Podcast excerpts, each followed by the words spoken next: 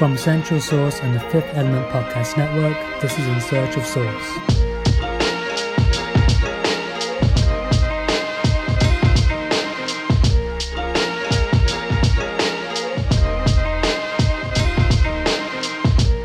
My name is Ryan Gore, and welcome to this bonus episode. Rather than a regular episode discussing music journalism, you're about to hear my interview with producer Chris Keys. Now, this interview is slightly different to a regular one, as I've made a complimentary article on centralsource.com. Similar to an audio guide in a museum, the article works to give extra context and analysis for the interview, which documents Chris's career, influences, and his latest collaboration album with Quelle Chris, Innocent Country 2. Once again, that's centralsource.com for the article. For now, please enjoy the interview.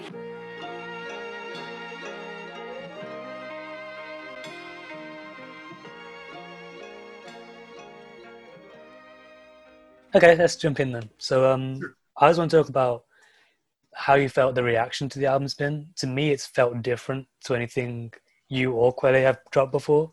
So, I want to know what you felt about dropping this album this time, how people received it. Oh man, um, it's definitely been the most. Um, it's been a heavy, heavy response. I, I've I've had more responses from this than anything else I've done for sure, and um, there have been so many people who've who've written to say that it's been um, either helpful for them or inspirational to them or um, it made them feel better or it's been an escape for them. Yeah. and um, in, in a way that I, I don't hear a lot of music get that that, that type of response i guess. Um, so it's hit people in a very special way. And i'm not sure if that's a you know a function of the time that we're going through and and how the music speaks to that or um, or or what it is. Um, but I, I know that Quelle and I are both really grateful for that. And um, and it's a two-way street. Like bo- both of us felt that going into it. Like as we made it it was very therapeutic to us. And then you know and cathartic or whatever you want to call it and then people are listening to it and, and sending us the same messages right back to us. So it's this very symbiotic relationship. Um, so it's been very special. I've been i've been grateful for that uh, response because you know it's made me feel useful you know? Um, to put out music that's that's that's actually doing something for somebody is the best thing i could ask for. So yeah it's been an amazing response. Yeah, so you you mentioned the word like cathartic, and I feel like the main thing I've heard from people is saying is like it's like healing. This album it feels healing. yeah. And is that something that you had the intent to do? Is like how much of this is something you expected almost? Um, response wise, I, I don't think either of us could have expected that. Um, but like I said, going in, we, we didn't plan it, but Yeah. just making it, it, it- it's always kind of an emotional process because we're doing so much and it's such a short time usually. Um, uh, but yeah, yeah. So we didn't plan for, for it to be like that way, but as, as it happened during the creation, that's how it's been received. And that's kind of like a beautiful, Yeah. whatever, like circle of life there. um, so the album was like released right in the middle of the pandemic, really, like really at the height of everyone's fear. right, the- right at the start of like quarantine, basically, right when it's like, okay, this is for sure. Yeah, we're here for long haul now. It's- yeah, yeah, we're here for the yeah, exactly.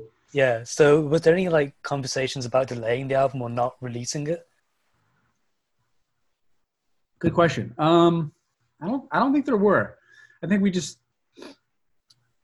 as it was happening, and after it released, I think Quelle and I both felt that this album was kind of born to be played during these times. It was like bred for this shit. It was like it grew up, you know, through through um, you know, Quelle was away from his wife and we were staying up all night and working and you know getting high or drinking or or just you know spending so much time in the studio just nonstop sweating through this music Yeah. um it's like a tough thing that that, that came out of us you know so it's like ready for that and, and it's it's all raw emotion there and and it's um so yeah, it's kind of like meant for that this time where people are just kind of going through similar stuff in different ways, and um, and maybe that resonated. But we didn't we didn't plan to um, delay it or anything like that. Um, yeah, I mean the only thing that changed really was uh, touring plans. Yeah. Um, there was some UK stuff planned, and that didn't happen. And I know um, I wasn't even sure that I was going to go on the tours to begin with. Hmm. Um, I know I was going to make a couple of them and, and, do some piano performances, at least. But um, I tend to shy away from the public stuff. I'm in the in the background for the most part. But um, I know Quelle was really looking forward to doing a lot of touring with this, and um, that hit him and I both pretty hard you know, as it has hit so many musicians um, who are wanting to be out there touring right now. Yeah, that's why I asked the question because I know Quelle is in the middle of the tour. I know I was about to go see him in uh, London, which is why uh, the quarantine really hit me hard as well. But having this album really um, helped ease those kind of like because you don't get many underground artists, I say underground, you know, coming over to the UK, being able to do full fledged tours over here. Yeah. So that kind of um, relationship to the artist that you kind of want was kind of uh, it seemed to be in jeopardy. But releasing this album, it felt so um, quaint in a way that felt very intimate. And you mentioned it being a tough thing to get out in a way that it seems durable. Yeah. So do you, do you, how do you feel like things would be like the reaction to the album and your kind of relationship with the music you made would be different having released this in say normal circumstances? Wow that's another good question. I like it. Um, you know I, I can't say for sure. Uh, but i know that before this was put out there was no way I was going to tour. There was, there's no way. Like I, I didn't want to. I, I don't like being on stage. I don't like traveling a lot. Um, I'm like a super homebody. But as I started hearing responses, um, and I started feeling more comfortable, I started missing the idea that I wasn't going to be touring. Right. You know. Hmm. Um, so yeah, I don't. I don't know. Um, it's it's hard to say uh, how it would be different if, if if it wasn't, you know, put out during this time or, or before this time maybe.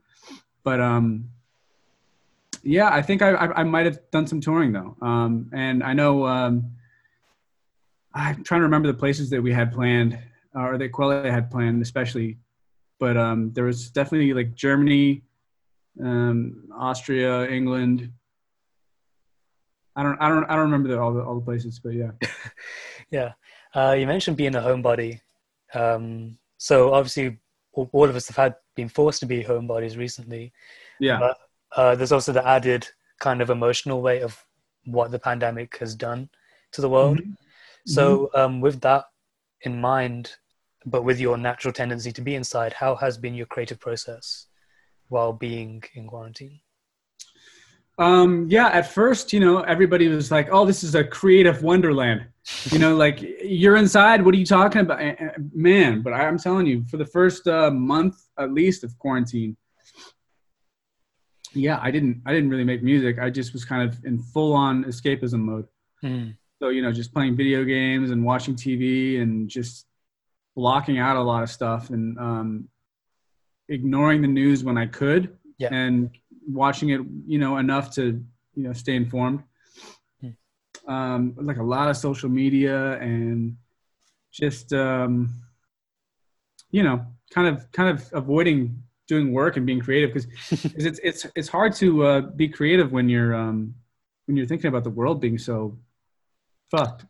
Yeah, that's interesting because I never myself thought uh, of um, being creative as the opposite of escapism.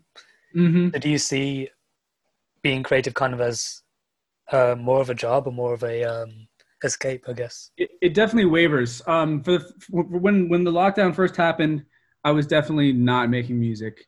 Hmm. Um, I think I think because I felt the pressure of it. I felt the pressure of oh, I should be making music now because now I have to. Now I'm now I'm locked up. Of course, I, I should be making music. That's that's your option.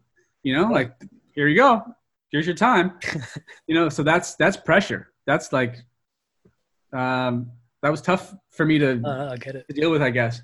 Um, and now I'm, I'm I'm kind of back into like a more of a regular thing. I'm making music every day, and but it took me a while to get used to that for sure. Um, in terms of dealing with being quarantined uh, in general, I've I've been very fortunate. You know, Yeah. I, I I I don't deal with a lot of um, loneliness or um, feeling cooped up because this is kind of what I've been doing for a long time. I've been in quarantine for years, you know, so it's just, um, yeah, it's something that I, I've gotten used to. That's another thing I've been doing because of quarantine. Man, I am cooking like crazy. I would eat out all the time and order food, and I haven't done any of that in months now. So I've been forced to learn how to cook for myself finally. Yeah. Um, so that's been a lot of fun. I've been doing a lot of that, you know, not a lot of music making, but a lot of cooking. but um, yeah, you know, um, yeah, quarantine's been been fine for me, honestly. Um, Yeah. It's funny though because I moved to LA in January, and for the first few months of January, uh, of first few months of uh, the year, I was extremely busy. I was doing a lot of music.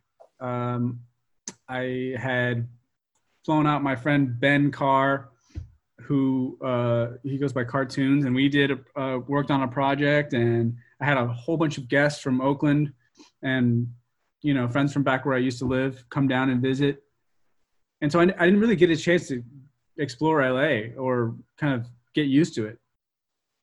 I was just so busy with my friends, and then the quarantine hit, and so really this whole time I've I've been home even before quarantine. So January, February, March, all those three months were like with friends and guests and staying home and having sessions with um, like my friend Balam who plays guitar, just having people come over and make music. Um, so it was like that. And then quarantine hit. So it's just like I've not left. I have no idea what LA is like, and I've lived here for six months. I have no idea. Like people ask me all the time, like, "How's LA?" I have no idea how LA is. I just live in a house here. I mean, it's like it's like living on a ship. It's like in Star Trek. You know, it's like they're going all over the place, but really, they, you know, I'm on the holodeck. That makes sense. That's what my Zoom background should be. It should be the holodeck on, on fucking Star Trek. Oh, that would be actually pretty tight if you could. Uh, I'm gonna sort that out for the next one. But um, Mhm. Good. Yeah, Yeah. that's the background I need to download. but yeah, but your year can really be split into those two parts then, because being in quarantine, is, I'm sure, required this kind of mental, emotional reset to the point where uh, you're missing things that you didn't realize you did before, and Yeah. things that you didn't realize you had the opportunity to do. Right. So, uh, do you think that both um, musically and just as a person, how do you think like the quarantine would have changed you on the other side of it? Oh, Obviously, more cooking. uh, so the question is basically how, how do I think quarantine will have changed me Yeah, on the yeah, other yeah. side of it? Yeah, another good question. I, I think um, it's one that I'll have to think about a little bit because I am so quarantined in general. Hmm. I really don't leave my house very often. I, I, I set up and I have my routines. Like my biggest passion is, is video games and music, and now cooking. and all three of those I'm in this room for. You know, I cook there, I make music here, I play video games there, and I cycle. Um, so I, I think I think the things that I miss most are friends, and so I think what I will I will def- I'll definitely appreciate my friends. You know, have, having people around more. I'll, I'll appreciate just human contact a lot more for sure. Um, because I I've I've been known to to, to avoid everything, you know, and, and Yeah. stay inside and, and do work all the time. And um, yeah, and I guess I've had a lot of that. Like, but honestly, I could keep going. Like, I could keep going like this for years, I think, Wow. and not really feel that much different. I know I, I miss my friends, and but you know, we're finding new ways to stay in touch. We're we're talking more. We're texting more. Um, I'm on social media a lot, which um, I find is hard to avoid. um, but yeah, it's hard to say how I'll, I'll emerge from this. You know, Yeah. um, I'll certainly be um, giving lots of hugs to friends, and and Good. you know appreciating that. I guess is the best answer I can give you. No, it's a great one. So, um, just going back, but like through your musical career, I guess, like how long have you been playing instruments or producing music? Okay, so I've been playing piano since I was maybe seven or eight, Well, okay. And then so piano like my whole life, and then I I started jazz lessons in high school and going to Stanford Jazz Workshop and learning jazz and stuff. Um, I also played drums a little bit when I was growing up, but I didn't take it very seriously. And then I went to music school at the University of Denver in Colorado and studied jazz piano. Um, So jazz was like first love of yours? yeah, when I was a kid, I only listened to oldies, and then a family friend uh, gave me an Oscar Peterson CD, and I kind of fell in love with that, and then with jazz in general um, as I studied that. Uh, and then yeah, then I went to music school for for jazz and and learned about a whole bunch of other music that I'd been kind of neglecting and not appreciating or not understanding or whatever. And that's everything from like Latin jazz to even hip hop I got into really late.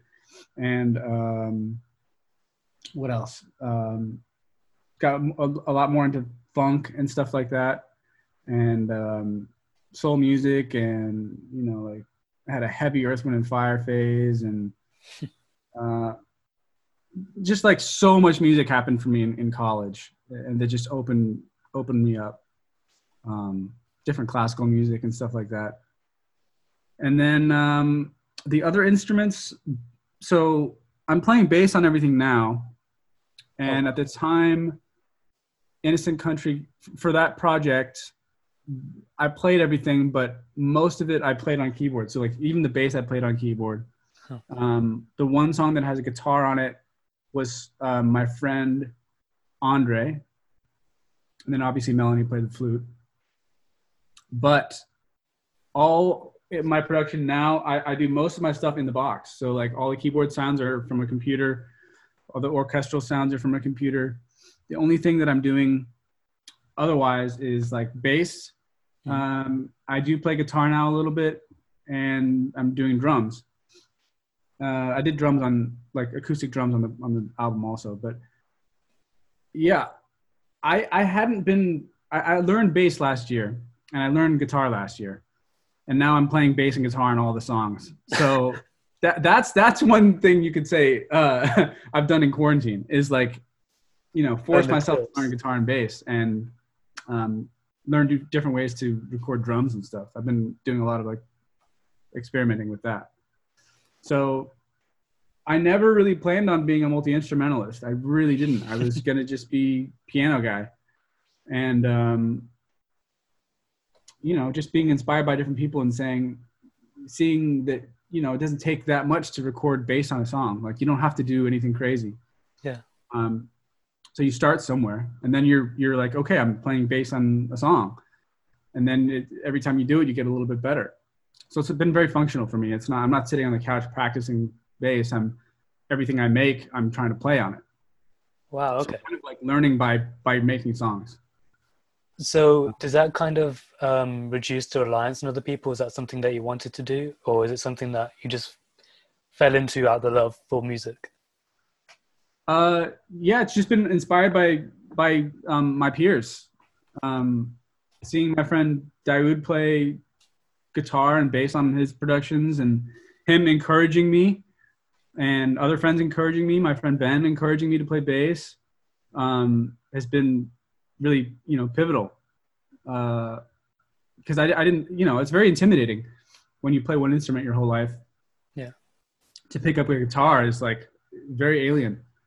Um, but like I said, you know, I'm learning by making songs. So I'm, I, I'll make a song based on what I can play. So maybe I'll do the simplest guitar part and then augment it with everything else I know. And um, also, learning guitar and bass from a piano perspective is so much easier than coming from a blank slate.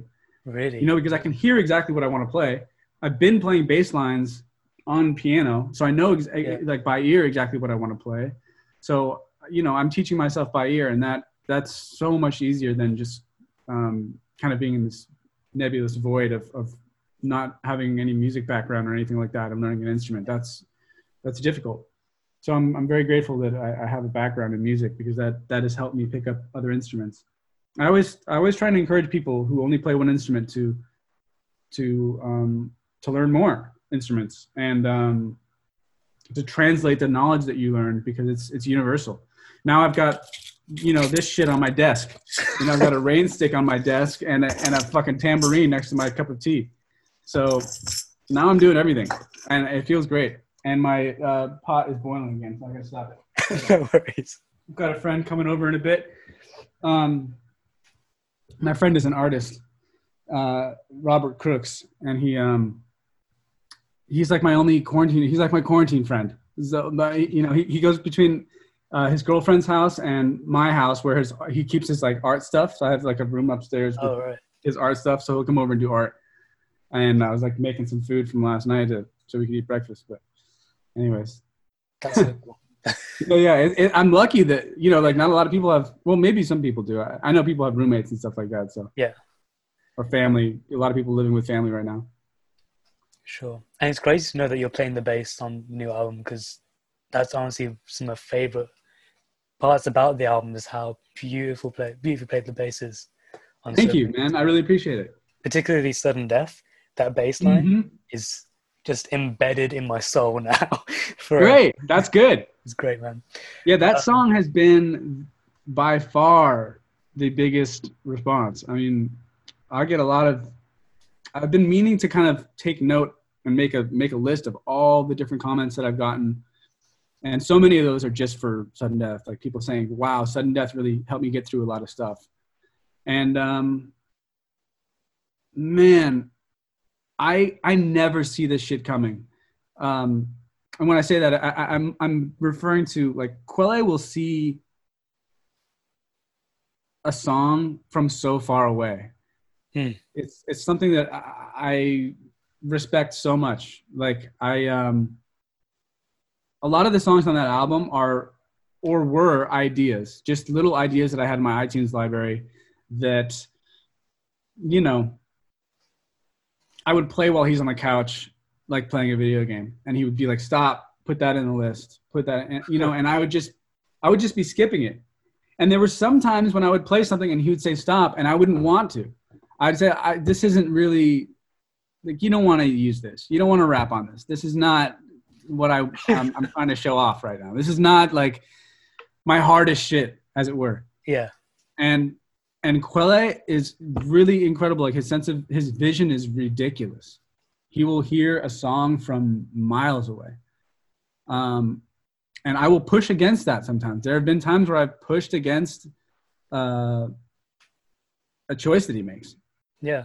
and um, because I, I'm just not seeing the same vision that he is. You know, I, I, I hear the song and I'm just like, I hear my part of it, and I'm kind of blindsided or uh, you know blindsided by it. I'm like got a very myopic way of looking at it, and um, Quelle, you know, is very like far-sighted with that stuff. Yeah, that's something So like the, the song with Meryl, for instance, Uh-huh.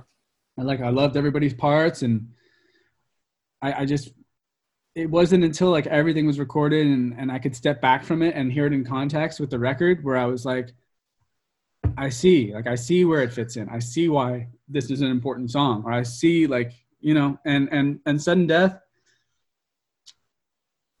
Like as he was recording vocals, you know, all those voices that he did were just different, different voices he made, and there was no like, you know, fancy production there. There wasn't any like pitching of his voice or anything like that. Oh, It was just him doing funny voices in the booth. uh, and I was like, I don't, you know, I have no idea what this is going to be like. I, I don't really know what he's hearing. I, I, I don't get it. Yeah. You know, I'm, I'm, I try, you know, I, I've worked with Quelle a bunch. And so it's just like, we we have trust. I mean, I might push back sometimes or whatever, but it's I always trust him. You know, I, Yeah. you know, because at the end of the day, when it's done, I'm like, man, I, I could never have seen that coming. Like, it's so funny watching a song happen in front of you that you fucking produced that you don't even see happen. You know what I mean? Like, that's that's kind of part of the genius of Quelle, and that's that's one of my favorite parts working with him. It's like, let's see what he can do with this that I don't see. Like, you know what I mean? Like, what Yeah. what can he carve out of this that I'm not seeing? You know? That's So, unbelievable. yeah. That's kind of blown me away because that song is easily my best song that's come out this year. Probably one of the best I've heard in the last 10 years. Like, just something about it just resonates so deeply uh, from production to the way he delivers to the lyrics themselves. I think the fact that it feels so fresh for Quelle, you know, the, when that song comes out, I think everyone was just a bit confused. Like, like who like, thought like you don't go and do understand it, but but it's it's it's kind of like it gives you an it's gonna be okay vibe. yeah, yeah, it's something it's like it's you know like it's dark, but it's also hopeful, and that combination is kind of um it's it's just like life is you Yeah. know it's it's dark and it's hopeful so it's like the song has a lot of you know it, it- mirrors life in a lot of ways yeah, um, especially during quarantine. Um, Yeah, and I think I think there's, I think that is um, both musical and and lyrical in that context. I think that there's brightness and darkness in that song from a production standpoint, and from a lyrical standpoint. Mm. So I think it's the, the combination is just kind of like gray but hopeful. Yeah. Um, and that's you know that's what we all had to hang on to when this started because we had no idea where it was going yeah, and you know it can't all be sudden death exactly. There's some still life after it, right? yeah yeah yeah yeah so yeah so i think that that's it just hit at the right time and that's part of what i mean by this song was or this album was meant for a time like this is just like and you know the title of that album is innocent country and now we're dealing with other shit um Sure. and um, innocent country the idea was i, I asked quelle a question one time when we were at the studio. I was like uh, what do you think is the most innocent country? Like what is the country that has done the least harm to its own people? That was the question. Wow. what is the most innocent country? And we never really came up with an answer. We were like oh, canada or sweden or you know definitely not the us Yeah. definitely not England, definitely not. You know, like there's so many places that have fucked their own people up, and, we were just like, what is what is the most innocent country? Like, where would you where would you move? Like, what is what is the safest? And man, there is no innocent country. That's that's the the whole thing. You know, it's like it's a very ironic title. That's the that's the idea behind it. And that and Quelle decided to make that the album title. Um, when we had that conversation, he was like, "I think, I think that might be the album title, man. Innocent Country." I, I another another thing that I pushed back on. I was like, "I don't. I, what do you mean?" But so apt, you know. It's like it. it, it I lo- I like it now. Uh, of course, I like it now. But um, yeah. And was the intent behind it to be a series? No, no, no, definitely not. Um, well, I mean, maybe as far as I know, I don't think so. We just did Innocent Country one, and then I think Innocent Country two came about by basically the intro. Um, His idea for the intro kind of made it. It's like, oh, okay, this is how it's gonna happen. It's gonna it's gonna be a continuation. It's gonna start by this like um, last season on Innocent Country, and then like all these different ideas are gonna be referencing songs from the first album, and then it's gonna like explode into the second album. It'll be like season two, and and, and a theme was kind of born from that intro, um, and that's and that's how it became more of a series. Um, but even now, we're not we're not thinking of Innocent Country three or anything like that. I think Right. we're just thinking of let's make more music. Hmm. Um, whenever that, that happens. Um, but yeah, uh, it, it was never like this all right, here's Innocent Country one. In 2020, let's plan on Innocent Country two, and let's start working on season three right now. You know, it was just like it kind of happened very organically. Like most of like all of our music does. You know, it's just kind of like here's some songs I've been here's what I've been making. Like all the music that I make is not is not like all right. I'm gonna make I'm gonna sit down and make 20 Quelle songs. It's not that at all. Hmm. You know, I'm just making I'm expressing myself 100. percent I'm I'm learning how to play bass or I'm learning how can I use this guitar? Or let's practice recording drums and see what I make with it. And then, Yeah. you know, th- so those ideas are all organic. They're not, they're not. Let's make a banger. You know, it's it's not that. It's it's quite the opposite. It's it's very like whimsical and free, and that's one of the reasons why I like working with Quelle is I don't have to uh, have any constrictions. You know, it's it's just he'll he'll go through like my expression and be like, all right, this could Yeah. work, and then we and then of course we you know do some more production to it or whatever. But yeah, a lot of this stuff isn't um, planned out like that. And that's that's one of the only ways I want to work because it's it's freeing. Once you've done that, it's like you know there's there's two types of sessions where you one is where you just kind of get together and you and you work. You just like come up with stuff or like whatever. You just have fun. You express yourself. And the other one is like okay this is the song i want. I want this idea and this is how i want it and we're to use this reference song and th- and man that stuff is tiring. Like i can't do that very much. Uh, i have a hard time with that um, not feeling free is is it's difficult to make music under those conditions you know when someone's like they have, they're very goal oriented with music it's it's difficult um, once you lose that like quixoticness or whatever you want to call it the um, just that like kind of like random factor um, you lose a little bit of genuineness Wow. lose a little bit of like innocence with the music Innocent Country. Yeah Uh, lot of back around so that's so interesting because the two albums feel like the same, like two sides of the same coin. The first album is kind of stifled, and it's in on the production side. I mean, like kind of stifled. yeah all that was samples i mean Yeah, again like so This going back a little bit to my musical history was like when I got out- out of music school and I was like, all right, I'm going to go work on my production.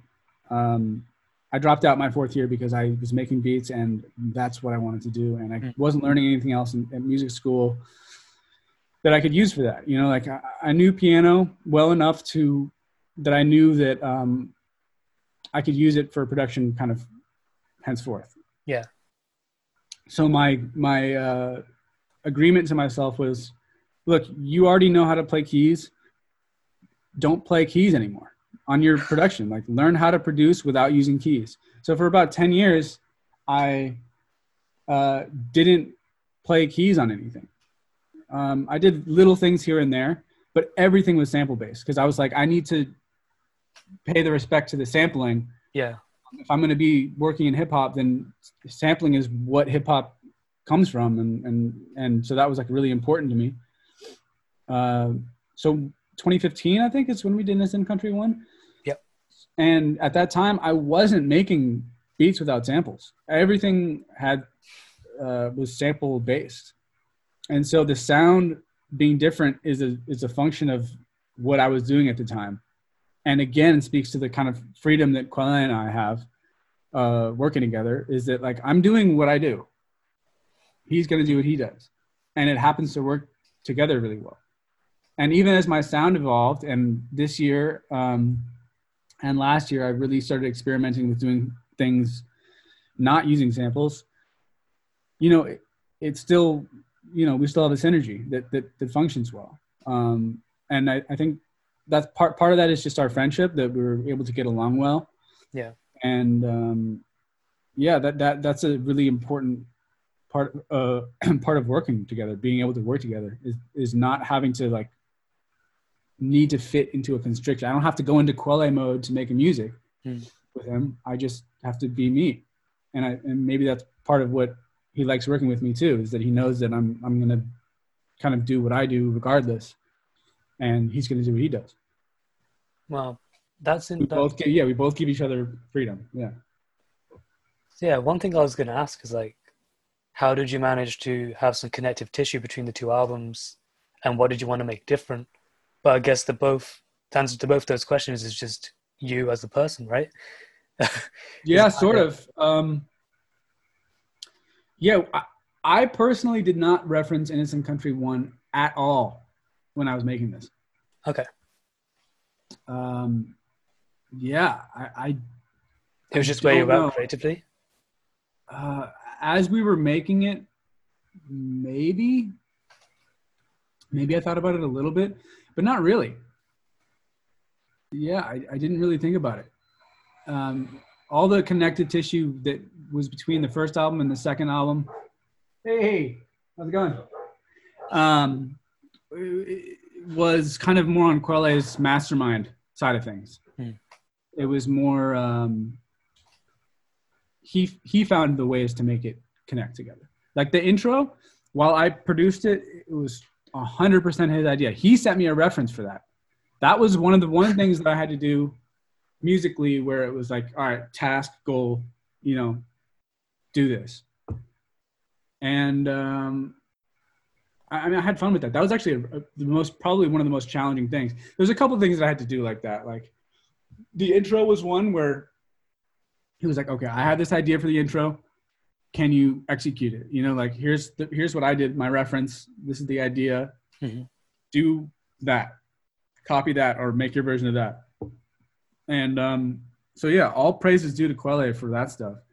And then like another thing was like, what was it? It was um, one of the transitions between two songs. I'm not going to remember on the spot. I'm so Was bad it, with song titles, um, my own song titles. Does it make it But, um, better and graphic bleeds out? Yeah, probably Yeah. that. I. Yeah, yeah, yeah. Thank you. You're, what would I do without you? Uh, you can fucking edit that.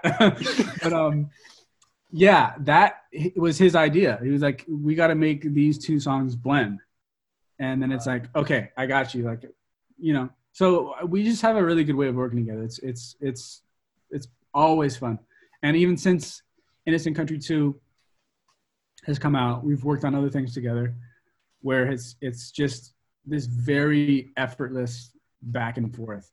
Hmm. He'll send me something. He'll be like, add some, something to this. Boom, done. Send send him some stuff back, or he'll or he'll say something specific, like you know, I need, or I want you to add some something percussive, or like kind of vague instructions or something like that. And Yeah.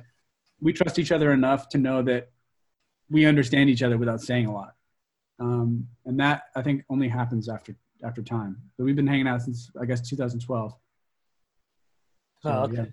So, being a producer as well, does his style just mesh with yours, or was there some learning you had to do be- be- between each other to get to the point where your synergy was just you understood each other creatively?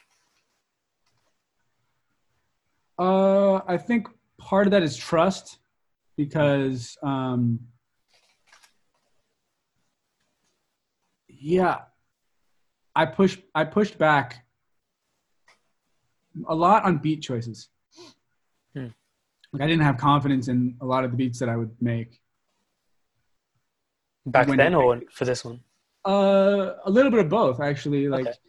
um, I guess I'm a bit more confident now, but uh, yeah, he'll pick stuff that I just feel is a little bit more like not experimental, but it's just I was like, this is more for me.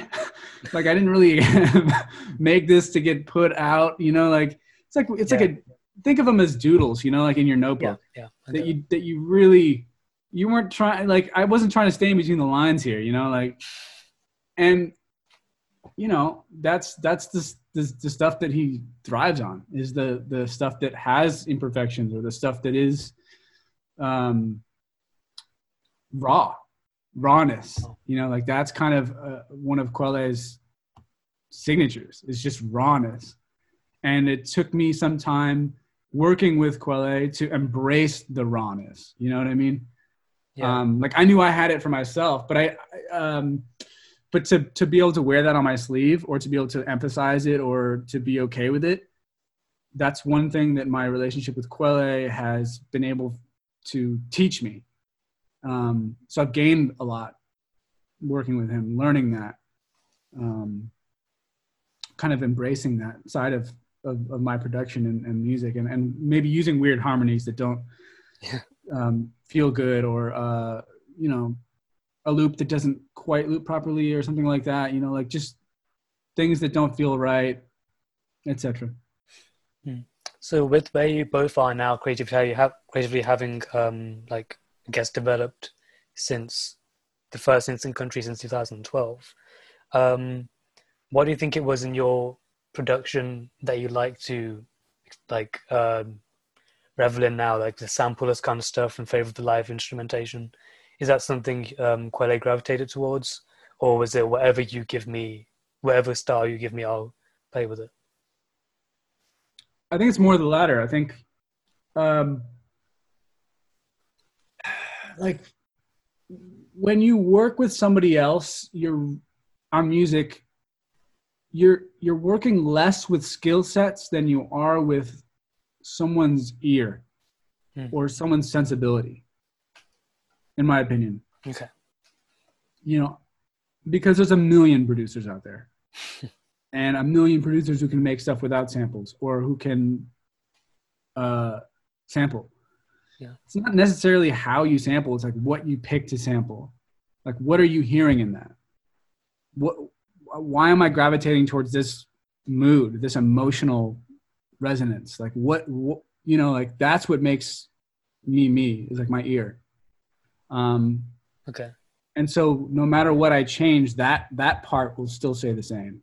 So if I make stuff with samples or I make stuff without samples, it's still coming from my ear. I'm still picking this sample because it resonates with me. And I think s- some things resonate with us the same way, or um, he he also feels the way I um, may think some music resonates with me. You know, I made something for a reason, and I think he hears it also. So whether I'm using samples or not, I think that part is a constant. Um, Mhm. your ear, you know, like wh- what are you hearing in something? No, no, for sure, and that makes a lot of sense. Um, considering how pretty much in every project Quelle Chris has put out, there's a song produced by you, and there seems to be kind of this um, parallel evolution between the two of you. So yeah, that definitely comes through. Uh, you talked about kind of having aims with your production, like before you wanted to um, do just sample-based stuff and leave the keys to the side to pay homage to hip hop. Is there anything now that you have the forefront of your mind when you make a beat, or is it just organic, as you said?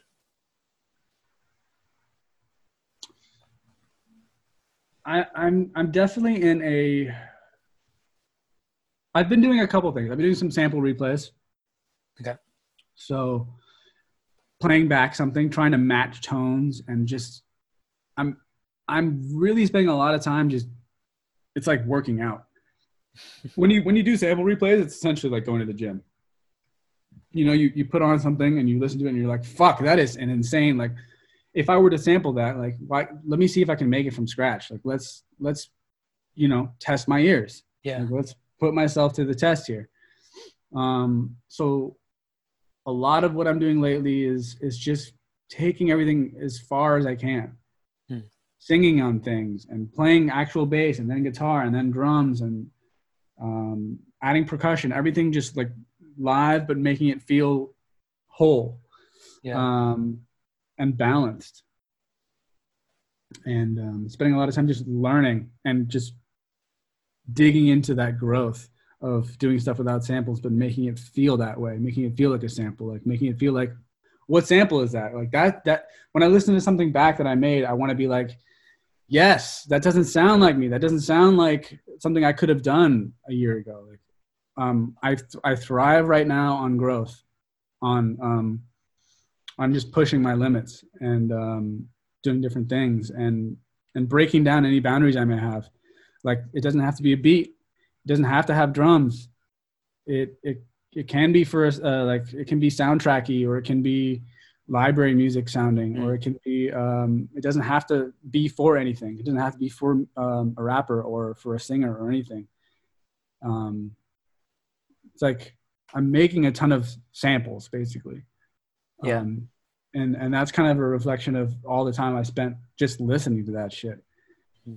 listening to library music and listening to weird soundtrack music from like wherever, all the different places in the world, and like digging YouTube for old '70s Russian movies and um, movies from Mexico and you know he, just finding those little things like like i said about your ears just like you're hearing something um yeah when you when you pick a sample you pick it because you hear something that resonates with you Yeah. and when i'm making music I, sometimes i start by playing and then something i play will resonate with me and then i'll feed from that. And then sometimes i'll think of something. And the goal is to be able to translate what you hear in your head to the page essentially. Um, it's, it's really no different than like writing uh, like a book like a story. You're just imagining a story you know like and it's influenced by things you've been through in life. Um, the, the skill is being able to take those moods and feelings and, and get them to tangible music. Hmm. um, so yeah i don't know i don't know i don't even remember what the fucking question was It's fine. Like it's went off. crazy. It's crazy how well your answers are lining up with what I wanted to talk about in the interview. Which Okay, is no, like it's insane because you went into like growth, and the main thing I wanted to talk about was kind of maturity in music, and how you measure that. So, uh, you said that you've kind of been pushing your limits to see if you can make something that doesn't sound like you. Is that how yeah, you measure? big part of maturity and growth is is um, is that right? Um, Mm. Is the less boundaries you have, like the more diversity you have in your sound, um, and the more control over your diversity is a sign of maturity, in my opinion. Like Huh. I can right now, I can make something without drums that sounds like a '70s record, or I could make a boom bap like '90s whatever. You know, I could I can still go there if I want to. Um, and it's it's they're all tools that you wield. So you build up different things in your repertoire that you can do, and then at a certain point, you have all these different things you can pull from. Um, so that's for instance, that's why I did sampling for so long. For ten years, it was like, well, I spent more than ten years on piano. Let's spend ten years on this, Mm. and now I'm you know i'm making samples and then i can sample my own music and make beats out of that and so i'm trying to come full circle Yeah. and really just expand my tool set and that's where the growth is for me is um, uh, diversity And you feel that it's on Innocent Country too. So would you say that your last work is always it's funny best work? because like i listened back to innocent country too and there are so many things that i would change you know there i'm like oh the drums are you know i would man like i'm i'm in a period of heavy heavy growth and this is not a, a i'm not saying anything negative about innocent country i, I love it Yeah. it's very special to me but also you know i'm constantly growing it's it's like um as soon as i'm done with something a week later I'll look back at it and be like, oh, I, I could fix this. I could fix this. So I'm, I'm constantly making stuff and, and everything's like a new plateau. Yeah. So something that I made last year is like years away from me now. It feels so far away. Um, even things from like two months ago, I look back and I'm like, oh, how, why would you do that? Or how could you have done that? And like, I could play that so much better now. And it's, it's, it's a constant process of letting go and not dwelling on the past and not saying, okay, let me fix that or let me fix that. It's like you just got to keep making stuff, man. Like Mm. that's what you have to do. So with such like rapid growth in such a short amount of time, do you is there any concern about leaving an audience behind? Or do you uh, kind of expect to reach I I think about it sometimes. I think about like, yeah, people like get attached to a certain sound. Yeah. But I also have faith in the same reason that, you know, I'm not worried that Quelle and I are, are not going to stop working together, you know, because it's like, like I said, it's about your ear. yeah, it's about that and that's what people hear you know it's like that's a sign that you're you're you're onto something where it's like you can change your sound and still be heard the same way. It's still your voice. Hmm. so if your if your voice can persist through change and growth you're doing the right thing. Um so that's a challenge for me. Yeah it is a challenge. It um i don't worry about it. I'm not worried about what somebody thinks about my sound.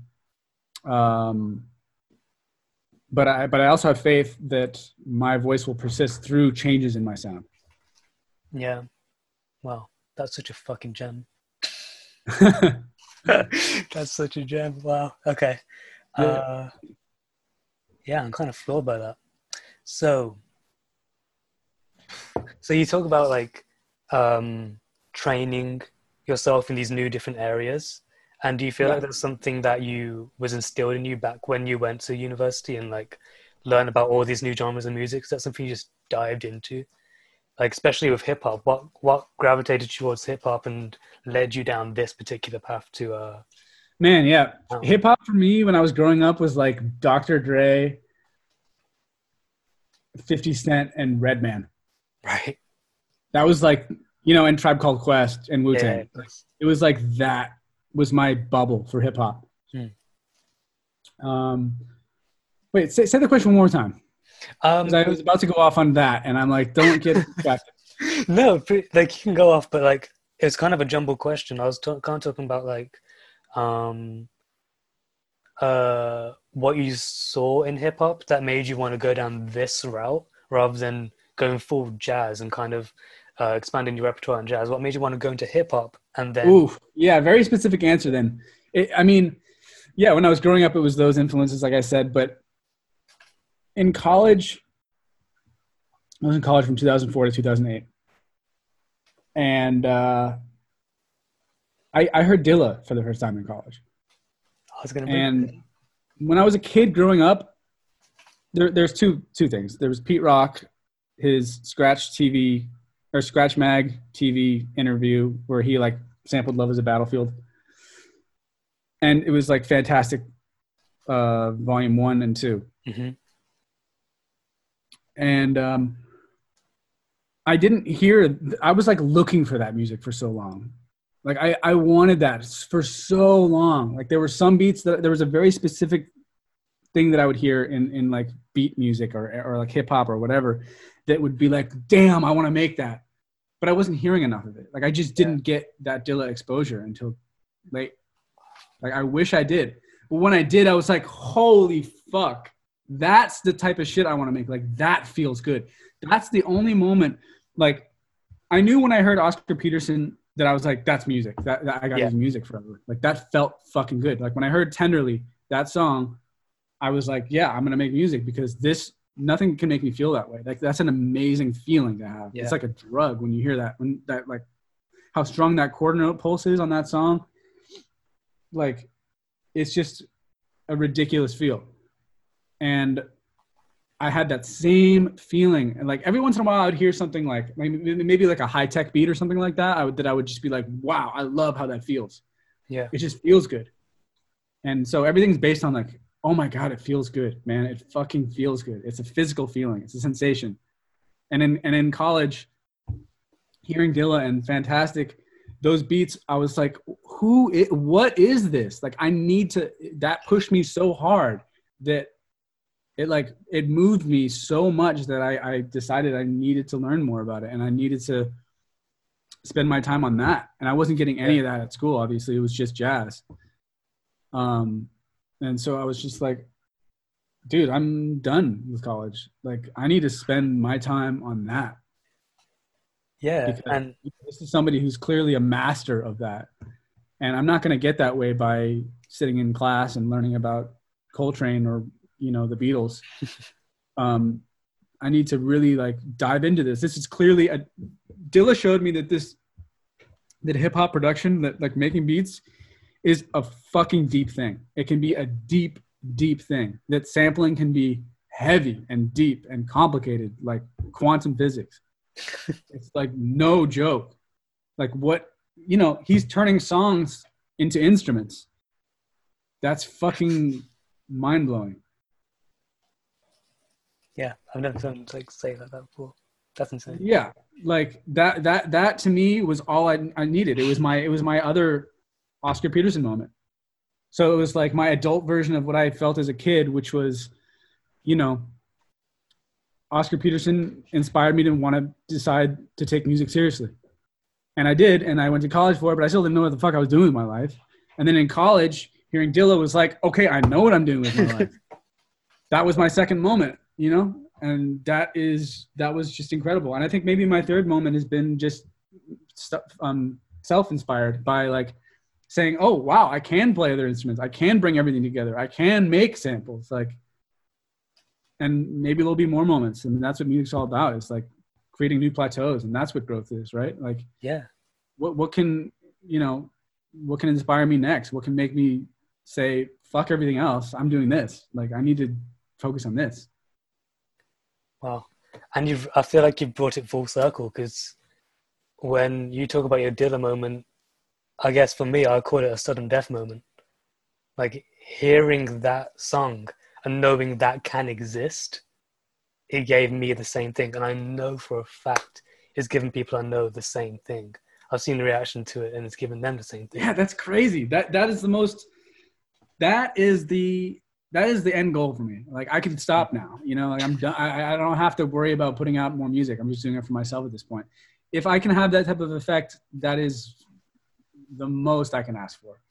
Yeah. Um, so thank you, first of all, um, for for your time and your energy listening to it and and and you know focusing on it and letting it hit you the way it's hit you and mm. and being open to it and enjoying it. I mean, we we we put I put yeah like with sudden death I know for I don't remember specifically making it. I don't. It was just that I made, but I do remember any, anything that comes from a, uh, a music uh, progression, like on a, a, chord progression on piano.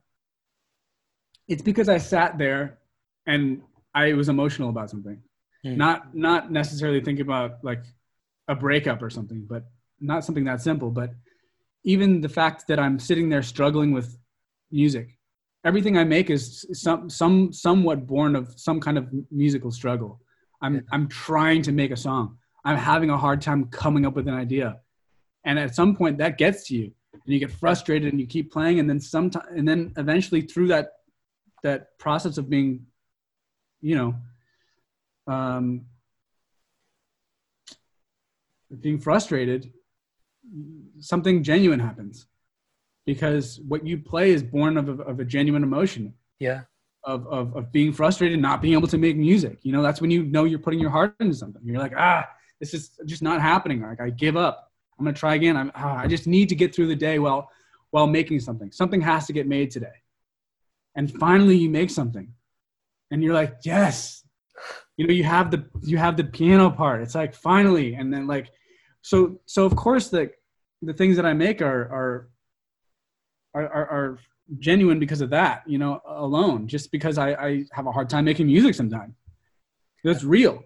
You know, like, so for sudden death, I know because it's a piano chord progression, I sat there for a while and, and like nothing just, I'm not, I, I don't sit there and say, Hey, let's do this progression from this song and, and just make it. It's not, it's, it's, it's, it's, um, it's raw, you know? Yeah. It's, it's sitting there saying, all right, let's make something that feels good and conjuring a feeling is like sometimes it, it, it's a frustration. Sometimes it's it is that that uh hopelessness with a with just a little dash of like you can do it man.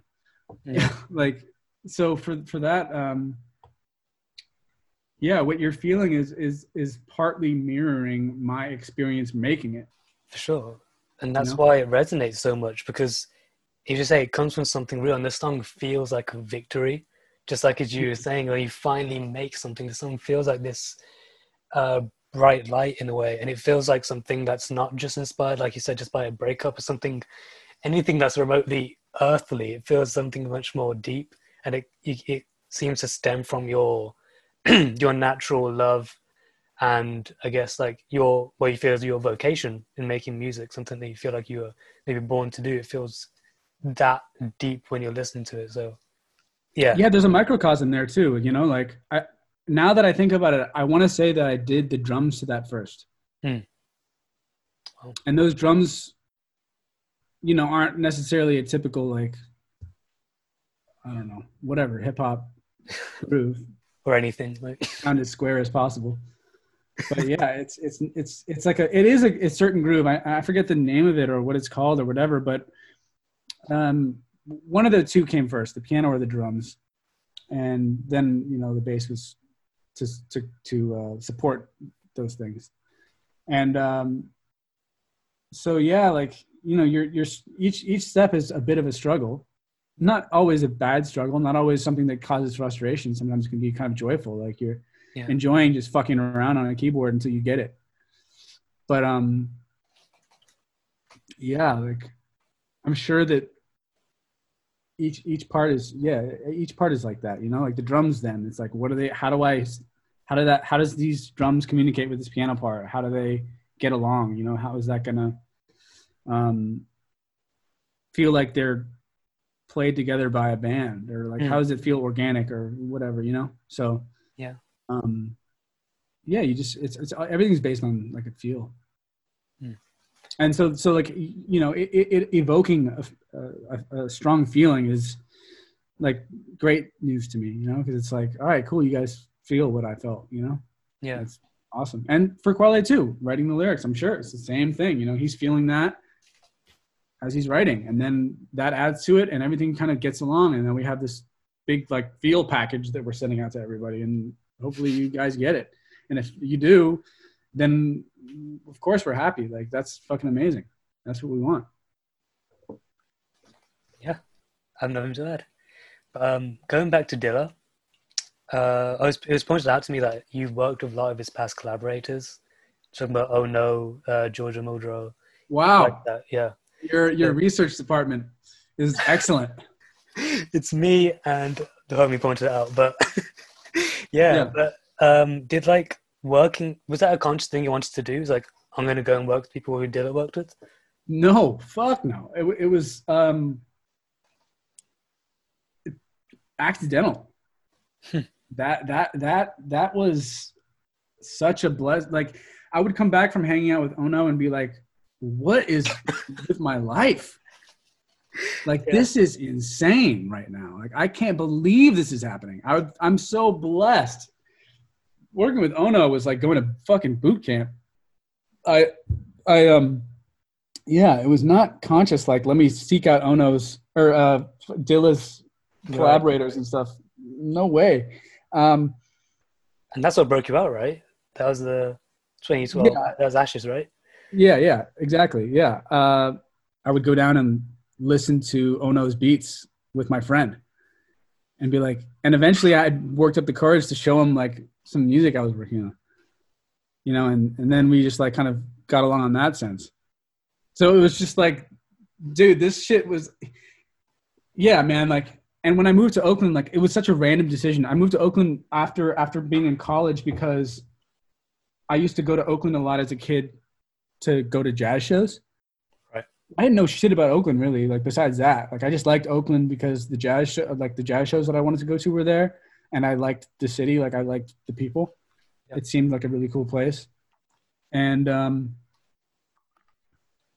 yeah, so I moved there, and then like within a year, I'm working with hieroglyphic, like the people from hieroglyphics, Wow.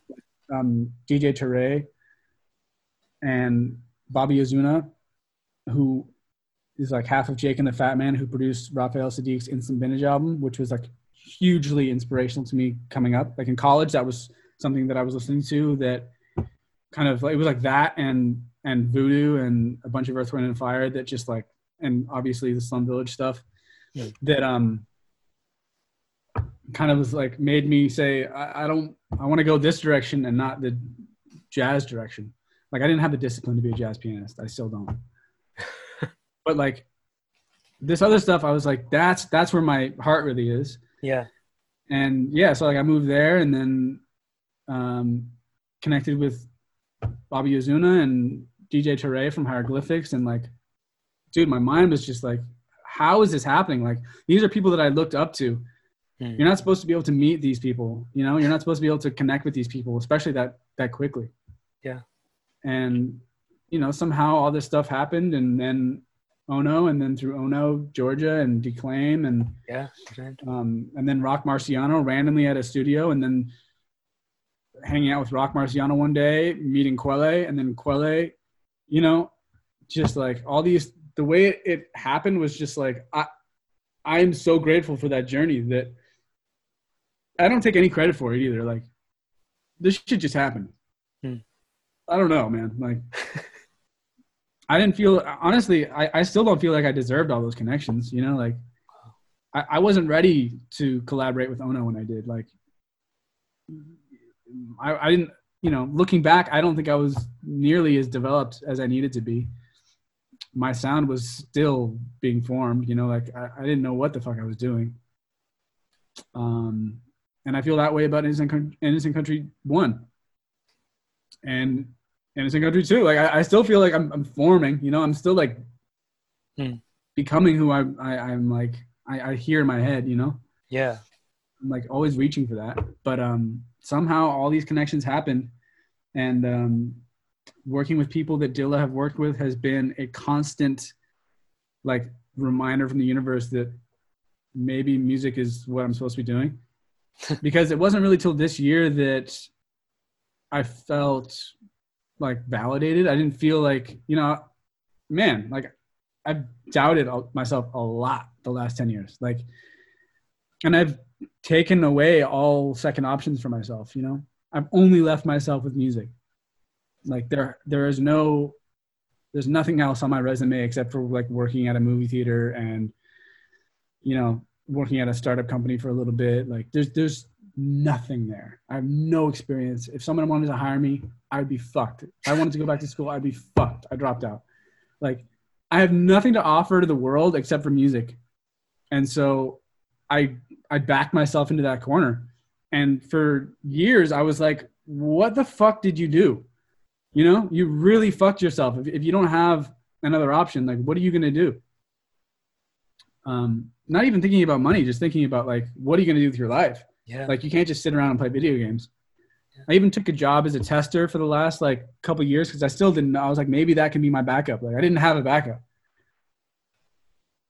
you know? And it's like finally things are kind of starting to come together now at 34 where i'm like Whew, okay. I think i think i feel okay about music for a while. If i go really hard maybe i'll make it you know? Like that's that's still how i feel. Hmm. And i hope i kind of always i low-key hope i always feel that way. I, I kind of hope i always am like i hope i make it you know? I want to stay as humble as i can and, and always be working to you know prove myself i guess Yeah.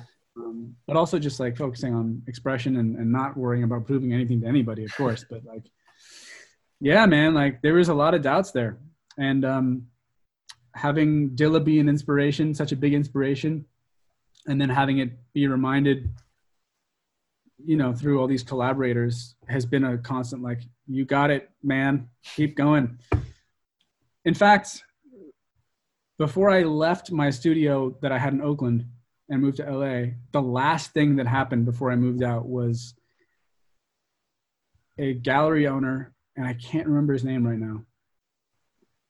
Well, I'll, I'll just yeah, Waajeed, um, who's a producer from um, Michigan or Detroit, who uh, was also a Dilla collaborator and personal friend and stuff. Donated a uh, an unseen picture of Dilla to my studio not my personal studio, but the studio that I had my room in. Yeah. Yeah. And the picture went right outside my room, right outside the door to my room. So like when I came out of the studio, it was Dilla looking eye contact at me. So like as I left there and I moved to LA, I just always had this reminder somehow that like my influences are it's like the universe is saying like it's it's okay. Like you can you can do music. Like i think you shouldn't give up. Mm. and so um, those reminders have been both humbling and awe-inspiring and um, gratitude inducing you know? Um, it's been pretty wild. Um, i'm i'm speechless about it. Like it's it's been uncanny and weird and, and like i'm just trusting it you know like Yeah. through all the doubts that I've had and all the like, what if this doesn't work or like, you know, what the fuck are you doing? Um, I still get little reminders every once in a while. And sometimes I remind myself, you know, I'll make something that I'm like, wow. You know, like even even sudden death, when I finished making it, I was like, you know, I look back at it, I'm like, I don't know how I how I made that. Like, I, you know what I mean? Like I I know that it came from this process, and I know that I know why I would play those chords, sure, and I approve of my decisions, but you know, it's like sometimes you listen back to something you make and you're like, okay, like I don't know how I did it, but I, I guess I'm doing it. Then you got to just kind of like have a little bit of blind faith. Wow. I don't think I have anything else to say. Yeah. uh, I do want to talk about what you said about trust, though. And I feel like going forward, well, do you feel like going forward that you can trust yourself? You talk about your ear, and I feel like you're saying you don't know how you made those connections back in the day, but I think having this in context now, it's clear that you've always had that ear, you've always had that passion. Do you think that, where do you think that'll take you in the future? Uh, do you think your further trust in it, yeah, where do you think that'll take you? That's the thing with trust is not knowing where it's going to take you is part of the whole game. Hmm. That's that is trust, right? Trust is yeah. is blind. Otherwise, it's not trust. Otherwise, it's a calculated risk. It's a decision. Yeah. I, I don't know where it'll take me, and that's what I trust. You know, it's like yeah. I I trust my ear, um, and I appreciate where I've come from and where I'm going. Do I know where that will be, and is that a decision that I'm consciously making every day as I progress in my musical journey? Not really. I just know that I'm going to keep doing what I do, which is like relying on my ear, make music from my heart, and um, and just see where it takes me. The other, my friend Josh Hari, he's a bass player, amazing bass player, and a great guy.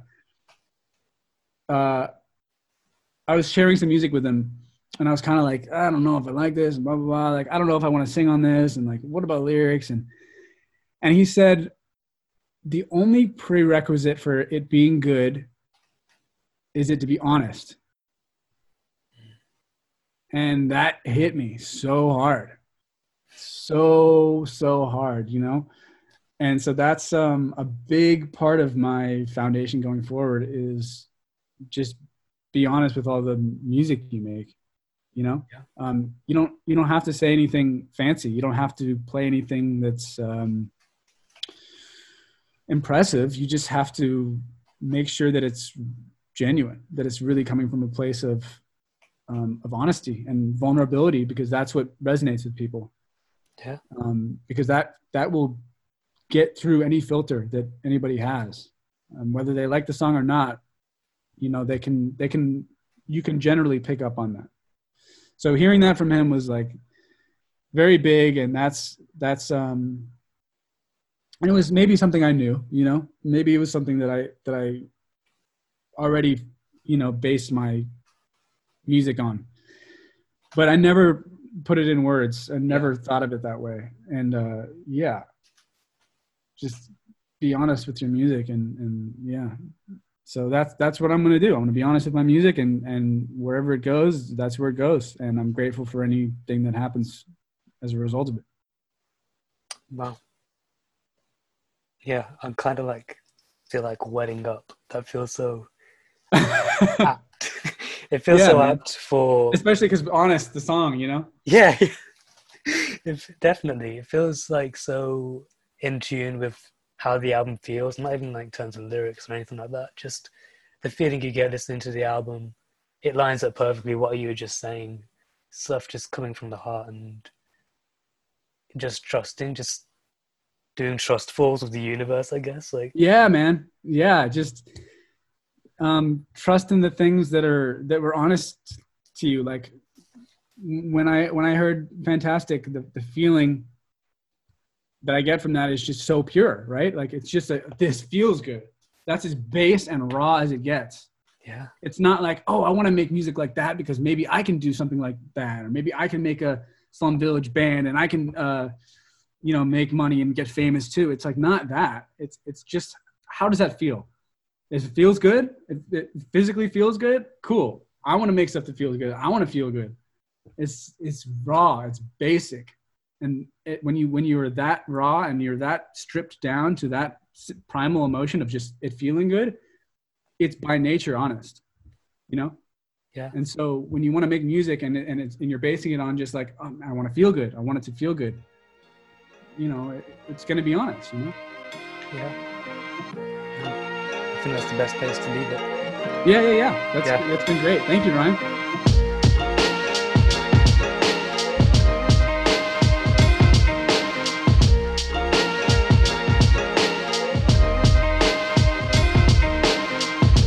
Hope you guys enjoyed the interview. As I said at the start, you can head over to centralsource.com for the complimentary article, as well as more great content from our great writers.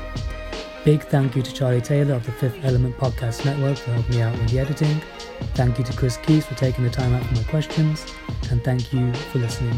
Catch you on the next one. Bye.